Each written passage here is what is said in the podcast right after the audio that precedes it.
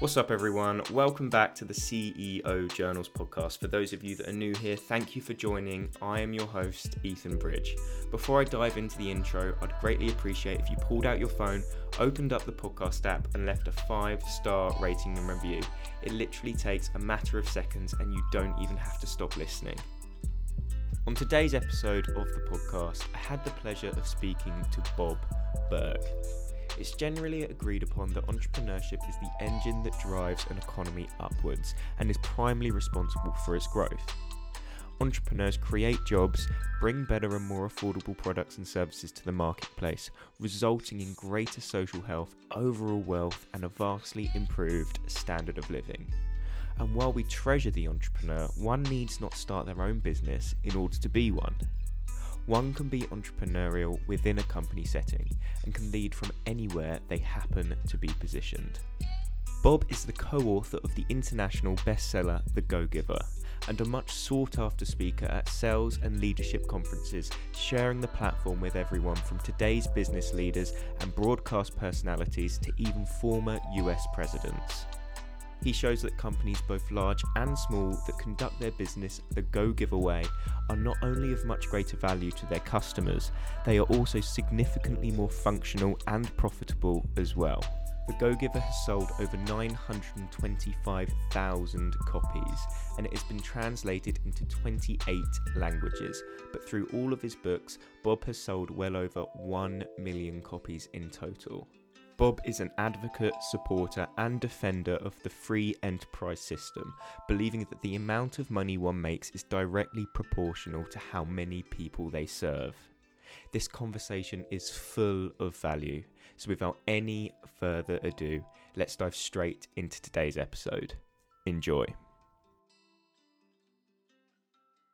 Hello, everyone. Welcome back to CEO Journals. I am super happy today because I've got an incredible guest on the show, Bob Burg. Bob, how are you doing on this lovely day today? Doing fantastic, Ethan. Great to be with you. The pleasure is all mine. I can't thank you enough for joining me. Oh, so, thank you. For the li- for the listeners that don't know who you are, do you want to just give us a quick 60 second introduction of who you are and what you do, please? Well, really, just a, a long-time sales professional who uh, took that and went into speaking, and uh, so I speak at, at conferences and conventions, and write books, and do all sorts of fun things like that. Awesome, short and sweet, but that's how we like it. Not too not too much information means I can delve in as we go. So, before we actually delve into what you actually do, the way I like to start all my episodes is to throw it back with my guests so we can sort of get a bit of an origin story of where you came from. So I like to ask my guests about their time at school and focus on a specific younger age. So let's focus on the 14 year old version of yourself. How were you at those mid teen, early teenage years? How were you at school? Did you find it easy? Were you the class clown? Did you sit at the back? Were you popular? How were you at the age of 14? Um, I'd say I was just getting to the point where I was sort of getting bored with school.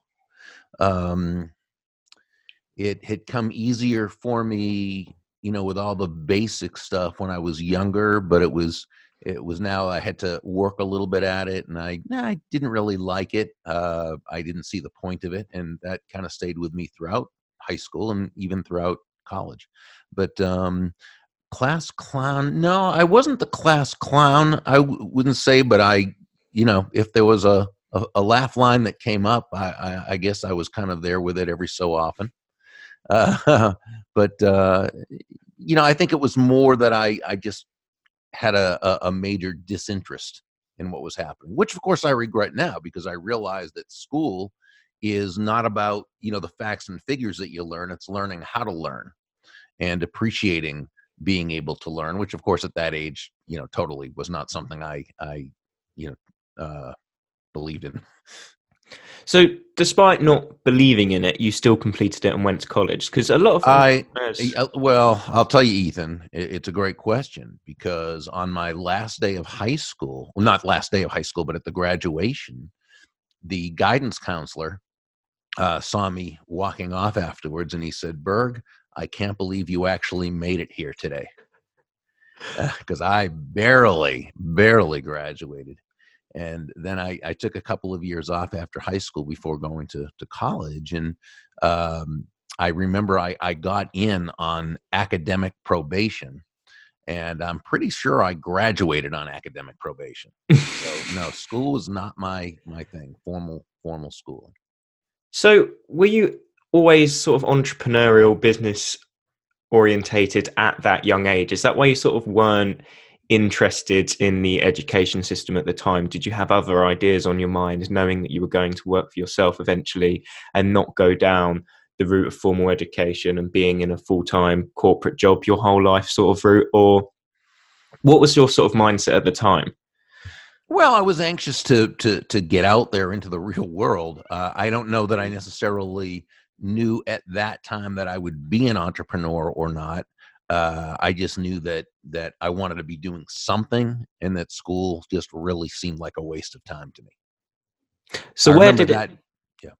Yeah. So where did it kick off then? Did you start working for a corporate company or did you just sort of from the get go always been self employed entrepreneur? Uh, no, I began as a broadcaster actually, first in radio doing sports, and then as a, a television news anchor nice. for a small ABC affiliate in the uh, Midwestern United States. Uh, I wasn't particularly good at it, and it, it wasn't long before I found myself in sales just to try to make some extra money. Uh, now I enjoyed sales right from the start, but I wasn't. I, I, knew nothing about sales. I hadn't had no formal training, so I floundered for the first few months, kind of wondering why this was so hard for me because it didn't look very hard, and yet I was totally unsuccessful for the first few months. um, and uh, the you know the training at the company where I started was negligible at best, meaning it was non-existent. I didn't even know there was something like sales training. So I um, one day I was in a bookstore, and this is now, of course, about forty years or so ago, uh, ago, and there were there were a couple of books in there. One was by Zig Ziglar, and the other was by Tom Hopkins. And I bought those, but and I was amazed when I saw they were they were actually books on how to sell. I totally had no idea that such a thing existed. Uh, uh, how to sell? there there's something to this other than just knocking on doors making calls telling people about your product or service and asking them to buy i didn't know and so i studied their works and and i mean i just immersed myself in it. It was fascinating totally fascinating to me. And uh, within a few weeks my sales began to really really jump. Uh, and I, I realized it was a matter of of having a system to follow. Um, to this day, I, I personally define a system as simply the process of predictably achieving a goal based on a logical and specific set of how to principles. The key being predictability. In other words, if it's been proven that by doing A, you'll get the desired result of B, then you know that all you need to do is A and continue to do A and continue to do A, and eventually you're going to get the desired results of B uh, I, I thought this was wonderful. And so I started studying everything I could on sales. But what I learned very quickly is that the study of sales wasn't just about the how to aspect of sales, it was about building yourself, it was about putting good information into your mind it was about growing on the inside and and then that growth manifesting in success on the outside. So i started getting all the books that were suggested to me how to win friends and influence people think and grow rich as a man thinketh psycho-cybernetics the magic of thinking big. And i mean i just began studying and learning and absolutely loving everything about personal development and and uh, so so uh, I worked my way up to sales manager of another company, and eventually people started, you know, asking me to share with that, their company what was working for mine.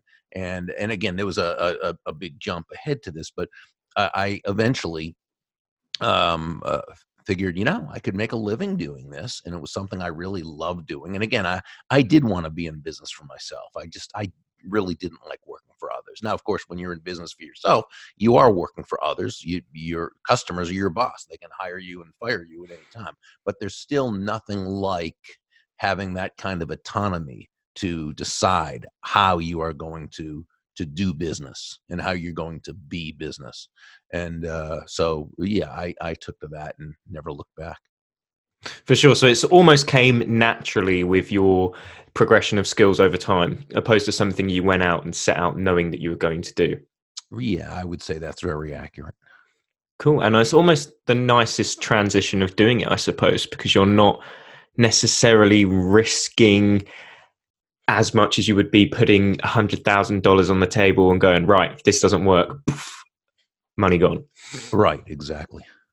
For sure. So today's main topic of conversation is on how to succeed in one's business via implementing the five laws from the Go Giver. And that's obviously a book that you're extremely famous for writing. But before we dive into the specific content, if you could just tell us a little bit of background and inspiration towards writing the book um, and amongst all the other books you've written in general because it's not every day someone writes a book and it sells over 925,000 copies. Well thank you. I appreciate that. Um, it, the the inspiration for it began with uh, my first book which was called endless referrals network your everyday contacts into sales. That came out in the mid 90s and it was a how-to book on how to how people in business how sales professionals entrepreneurs could uh, create value in the marketplace and, and and develop relationships which led to people um, doing business with them directly and referring them to others. It was based on the premise that all things being equal, people will do business with and refer business to those people they know, like, and trust. And it was a, a successful book. It's in its third uh, revised edition. The last one came out in 2005, I think, and uh, you know that one sold about 300,000 copies, so it's done well. Um, but I had always uh, you know, since that first book came out, and actually before that, I had read parables. You know, Endless Referrals was a how how to book. Um, I had read parables and always enjoyed them, whether it was um, uh, Og Mandino's Greatest Salesman in the World, or The Richest Man in Babylon by Clason, or uh, you know, The Wealthy Barber by Chilton, or you had in the late 70s, early 80s, I think, the uh, One Minute series by Doctors Blanchard and Johnson.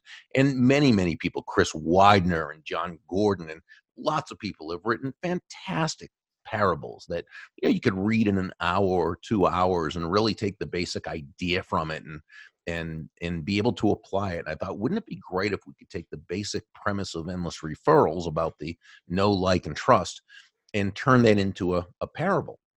And so to come up with a title, I just asked myself, what is the the main attribute, uh, the main essence of a person who is able to to both quickly and even more importantly, sustainably create and cultivate those know, like, and trust relationships with people. And I thought, well, the biggest thing they do is they're always giving. And when we say giving in this case, we mean giving value to others. And so we came up with the title The Go Giver. And, um, but really, the, the best thing that I did when it came to that book was to ask John David Mann, who uh, was the editor in chief of a magazine I used to write for in a very specific niche market.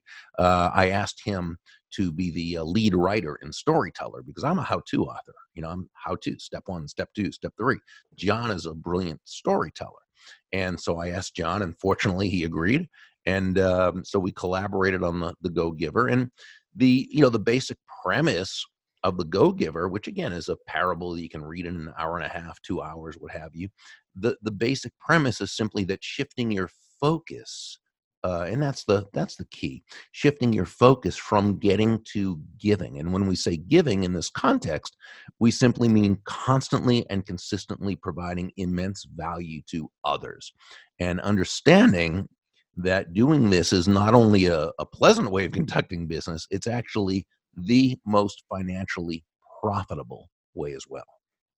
For sure. So, with regards to value, then, I think we should dive into this a little bit more because how does one provide value to somebody without suffering from the amount of money they receive in return? Because it's said, especially in service based businesses, work for free, work for free, especially when you're starting your company initially to gain those first clients. But obviously there's people out there that have bills to pay families to feed so they can't work for free as such. So, how do you find this balance between providing value and the amount of money you receive in return for providing these services? Well, um, doing work for people for free is not part of being a go-giver. Uh, being a go-giver means you're you're giving more in value or use value uh, than what you're receiving in payment. But that's different from not making money. And here's what I mean. Let's say, uh, let's first understand the difference between price and value. Uh, price is a dollar figure, right? It's a dollar amount. It's finite. It is what it is, right?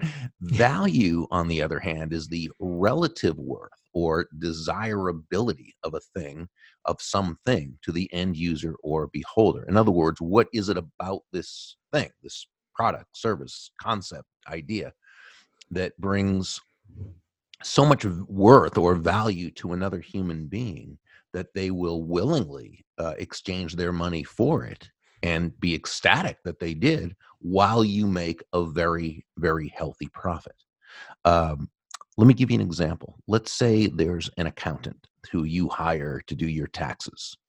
Uh, you he charges you a thousand I was going to say dollars, but of course you're you're in the United Kingdom. So, uh, uh gosh, is it pounds or euros that you guys are pounds now? Yeah, that's what I thought, and I'm glad to know that. Um, and so, let's say he charges you a thousand pounds to do your taxes. That's his fee or his price.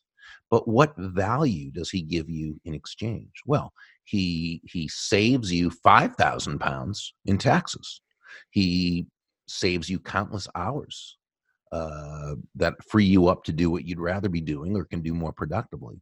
He also provides you and your family with the security and the peace of mind of knowing it was done correctly. So, again, first we see that price is finite, but value can be both concrete in terms of that 5,000 pound savings, but it can also be conceptual in terms of that peace of mind and, and security which is really priceless, right? You know, that's so important. So what he did is he gave you well over 5,000 pounds in value in exchange for a thousand dollar uh, excuse me thousand pound price okay? So he gave you more in value than he took in payment so you feel great about it but he still made a very hefty profit because that thousand pounds is well worth it to him to exchange his time and expertise for in order to to provide that service. So in any market based exchange, meaning both parties willingly agree, you know, to to the exchange, um, there should always be at least two profits: the buyer profits and the seller profits, because each of them come away better off afterwards than they were before. So, in terms of being a go giver, we never want to confuse being a go giver with not making a, a profit. Now, is there ever a time to give something away for free? Sure it's part of a strategy but that's not being a go giver nor is it not being a go giver it just is not what we're we're talking about. But when you have a, a, free video or special report or some kind of information that doesn't cost you money other than you know an investment in putting that together but will uh, attract that person to wanting to know more about you give them more confidence in getting to know who you are and your level of competency and how you work with them and start to develop and build that know like and trust well that's a fine that's that's a good reason but but there's no reason to ever think that being a go-giver is about losing money. It's not. Go-givers tend to make a lot of money because remember they're focused on the value they're providing not the price. So how do you make sure people don't take advantage of you then uh, the same way you would make sure people don't take advantage of you no matter what you're doing don't put yourself in a position where people can take advantage of you for sure. I mean, you know, I mean, uh, not, you know, in life, it's going to happen sometimes to all of us. You know, uh, the only way you can never be taken advantage of is to never trust anyone, anytime, anywhere. But you, you also will never profit either because there's always a certain amount of, you know, every so often you, you deal with a, a bad person. But no, uh, that's by and large. Here, here's the thing: if you are finding yourself in a constant pattern of being taken advantage of, it's not because you're a good person. It's not because you're a nice person. It's certainly not because you're a go giver. It's because you're doing things in a certain way that create the circumstances for you to be taken advantage of.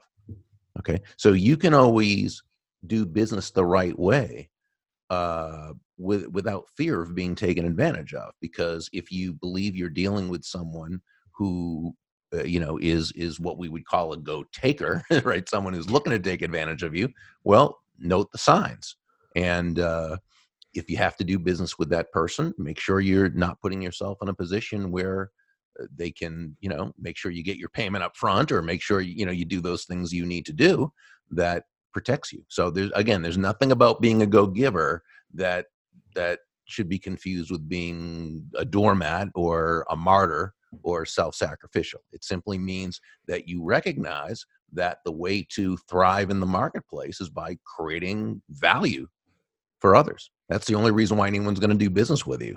You know, they're not going to buy from you because you have a quota to meet or because you need the money. They're going to do business with you because they believe they'll be better off by doing so than by not doing so.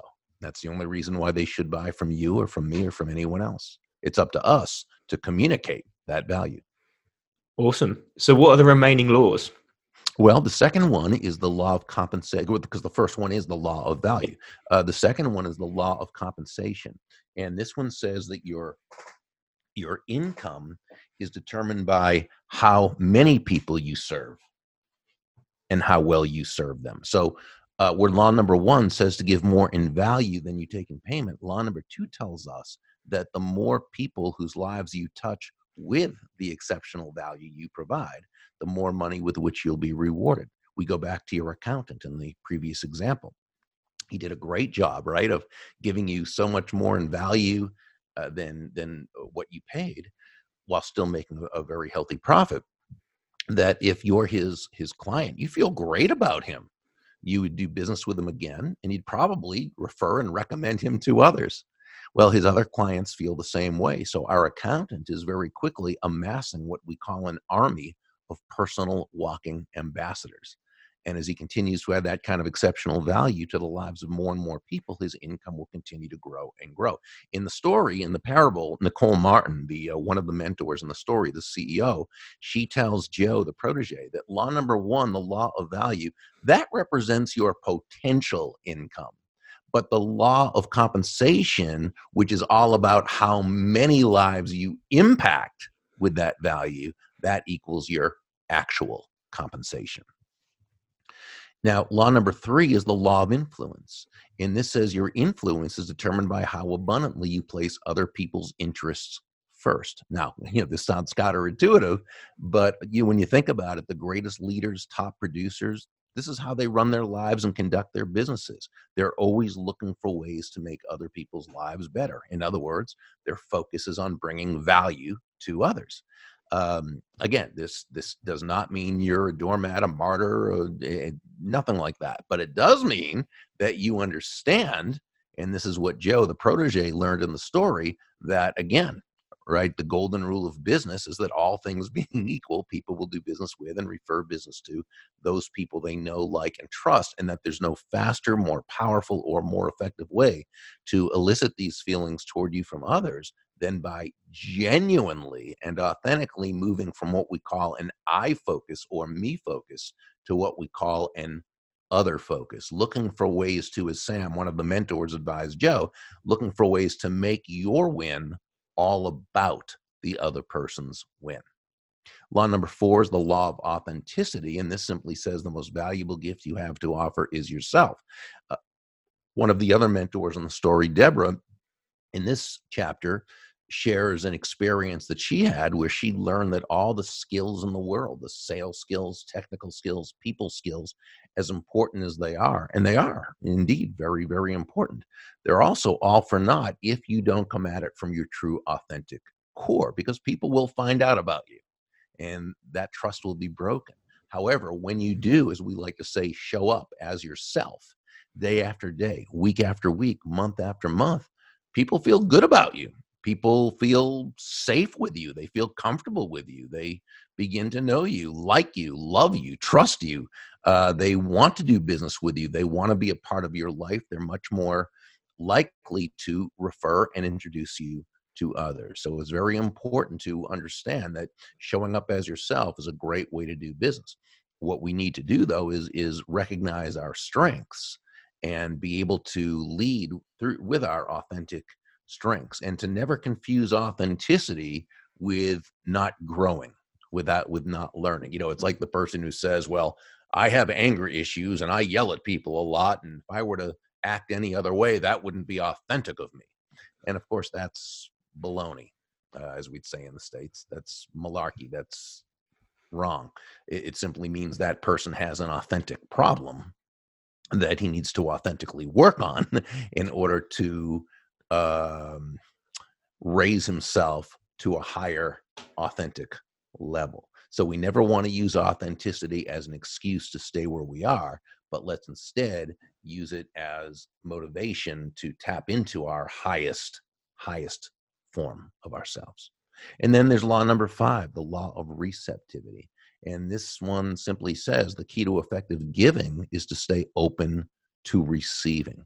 And this is sort of, we can make the comparison to breathing out and breathing in. You can't do one or the other.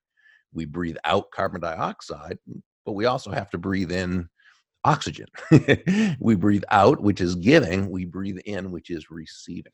Despite the messages we get from the world around us when it comes to money and prosperity, and the messages we get from the world around us are very, very negative. Um, you know, despite these messages, it's so important to understand that giving and receiving are not opposite concepts. They're simply two sides of the very same coin, and they work in tandem. So we we give and we receive. It's not a matter of are you a giver or a receiver? No, you're a giver and a receiver.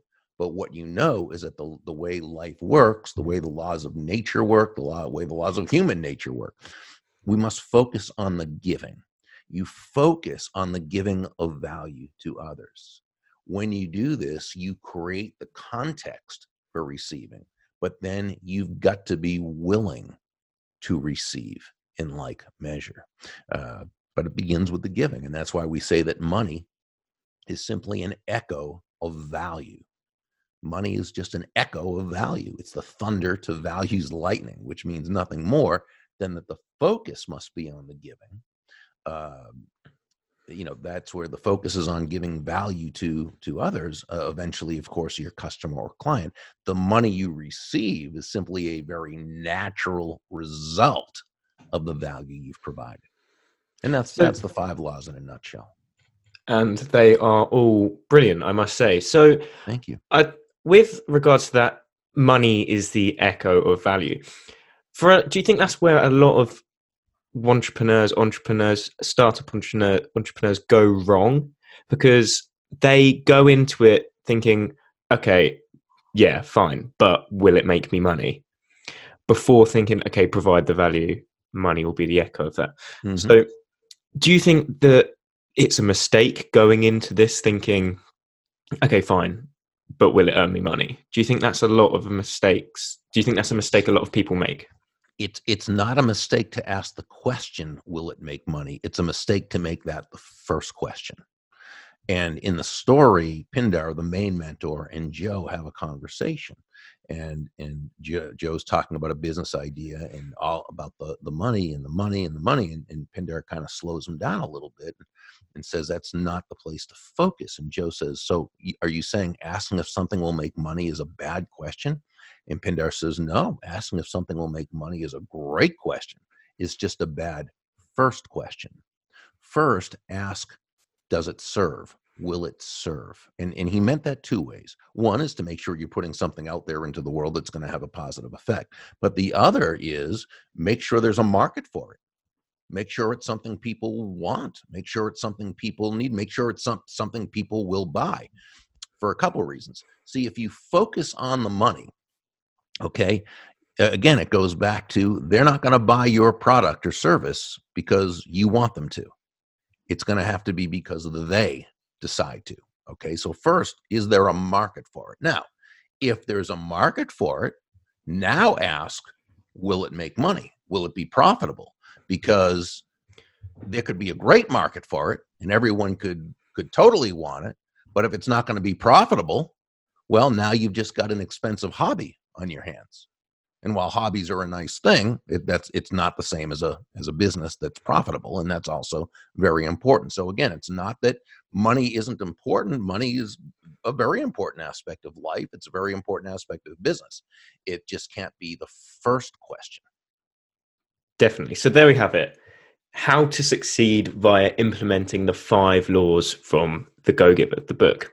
So that's the main thing I wanted to talk to you about in today's episode. But the way I round off all of my episodes is by asking three questions on three topics that I don't think are spoken about enough. So these are in the terms of obviously a little bit of self development for me because I love hearing answers, but I think it's good for other people to see various entrepreneurs and successful individuals' perspectives on these questions I ask. So these topics are money, relationship, and death. So the first question re- with relation to money, I don't personally think it directly relates to money, but a lot of entrepreneurs out there, and I think especially when we ask this question. So the question is, what does the word success mean to you? But I'm going to give a little bit of background because the way I relate that to money is because when we ask in a day to day successful, uh, a day to day question was, oh, how successful are they? We tend to instantly relate that to money. Oh, how much money do they earn? That's our factor of how we define success. But what I like to ask is, what does success mean to you? Yeah, well, first of all, success can be measured in many areas. There's financial, there's also physical, spiritual, mental, emotional, social, relational. Yeah. So, you know, success is is you know, it's it's contextual in nature as well. I mean, if you want if if you had a goal to lose uh 20 pounds in uh, well, no, you don't 20 pounds yeah, we we can we can we'll just go with any metric. Let's not confuse ourselves. right, right. in uh, you know, in in five months, and you do it, well, you were successful in terms of your weight loss goal. If you if you instead of losing 20 pounds, you lost 19 pounds, then you were 95% successful. Uh, let's say you're playing a, a football game, and when I say football, I mean European football in this case, not the football that you have in the back, but which is American football, but the uh, what we would call soccer, what you'd call football, and you you uh, beat the other team uh, two to one. Okay, you were successful in that game. The other team was not successful in terms of the win. But what if they played well above what they usually do? Well, they were successful in terms of an improvement, even if they weren't successful in the win. So again, those are just a couple of ways. But but let's for this question look at success uh, a little bit a little bit deeper. And I would say that success is a genuine and ongoing feeling of happiness based on having done, one, done one's best in living up to their potential. Okay. So if you're to the degree that one lives up to their potential in whatever area they're they're talking about, that's the degree that they're successful. So, would you consider yourself successful? Are you pleased with what you've accomplished? In some areas, but I also think there's a lot of potential that I had that I probably have not reached where I should be by now at 61 years old. So, in that, in those areas, I would not consider myself successful. If you don't mind, give us an example. Mm, I think I could have done more with, uh, you know, with my books in terms of the number of lives I could have touched with that that I could have played on a bigger bigger field uh, had I done certain things differently. Um, but yeah, so that would be that would be one area. As much as what I've done would probably be considered successful, you know, uh, by a lot of people, I think I could have uh, done much more with it by this point. For sure, and obviously, thank you for saying that. A lot of people don't like to share things that they don't think they've done well enough at. Um, hmm. so the next question with regards to relationships. So this is a little bit of a, a selfish question for me because throughout my journey, I don't want to suffer in that sort of area of relationships. So throughout your journey so far, have you found it difficult to maintain relationships, whether that be with family, loved ones, significant other, friends, or have you found ways to bring people along your journey with you? Uh, I've always been very fortunate that I've had a very supportive family that I grew up in, and that uh, um, women who I've dated were always you know, to me, very high quality, and were always very supportive and very, you know, always rooting me on, and I did the same for them, and uh, and I've always had good friends. Uh, yeah, I, I've never I've never had that situation that I know a lot of people have had where Yeah. they didn't have that kind. But no, I, I was always very lucky in that way. Well, so do you think it depends how, as an entrepreneur, you balance your time between actually spending time with these people? Because you hear time and time again that on, people say entrepreneurship is is a lonely journey, but obviously you've not found it this way as such. No, uh, yeah, I I haven't found it to be that way. Um, uh, I'm not sure why it needs to be that way. I mean, the entrepreneurs I know tend to have really good relationships, and uh, you know, we we work hard as entrepreneurs, and we probably work longer than most people do, especially at the beginning. But a lot of times, you know, you love what you do, so you're continuing to do it, and you hope to have people in your life who are part of that. Uh, but you know, I'd say it's an individual it's an individual thing. For sure. And obviously, thank you and congratulations on that for yourself because you're clearly doing something right and being able to maintain these relationships throughout your life. So, final question, and it's a bit of a morbid way to end the episode. So, I do apologize, but I get some really interesting answers. So, the question is Are you afraid of dying? Am I afraid of dying? No, I'm not afraid of dying, but I do have a, you know, that that fear of missing out. You know, that if Yeah. I was to die tomorrow, I think the thing that would bother me the most is kind of not knowing what's going to happen, you know, and you know all the different changes in the world and the different things. And I mean, uh, you know, unless you're able to, unless we, when we die, we go to a higher plane and we can look down on everything and see what's happening. But um, assuming that's not the case and and we're no longer involved in the earthly you know uh i kind of feel like well i really i'd love to know what's going to happen next you know but in terms of just of having a fear of dying no i, I don't Who knows with Trump as well? God knows what's going to happen in America. who knows what Who knows what's going to happen with Trump in America? Who knows? Who? No one knows. it's going to happen with anyone you know uh, yeah. you know i just uh so i i really just uh yeah you know the, the fact is we we don't know but i would love to you know stick around for a while i'm still just 61 so i figure i got a few years left but you never know what's going to happen tomorrow either No. And obviously, you can't look out on that either. You've got to just live the day. You've got to live the live in the moment. They say. that's right So that is all I have for you today, Bob. And thank you for answering all my questions. It's been a pleasure talking to you. But well thank now's you. the time for you to just plug where my listeners can follow up with you, where they can find your book, where they can find you on social. Go ahead. Uh, they could the, they could go to either Burg b u r g dot com or thegogiver.com, whichever's easiest. One, one's more of a speaking site, the other's more the book site. Mhm. Uh, and and just hang around and see if there's some good resources there that you enjoy.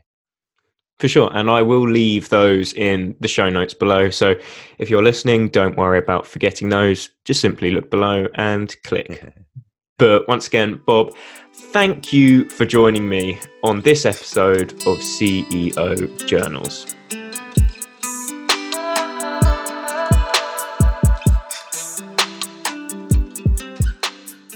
So that's going to wrap up today's episode of the podcast, and I can't thank you all enough for listening.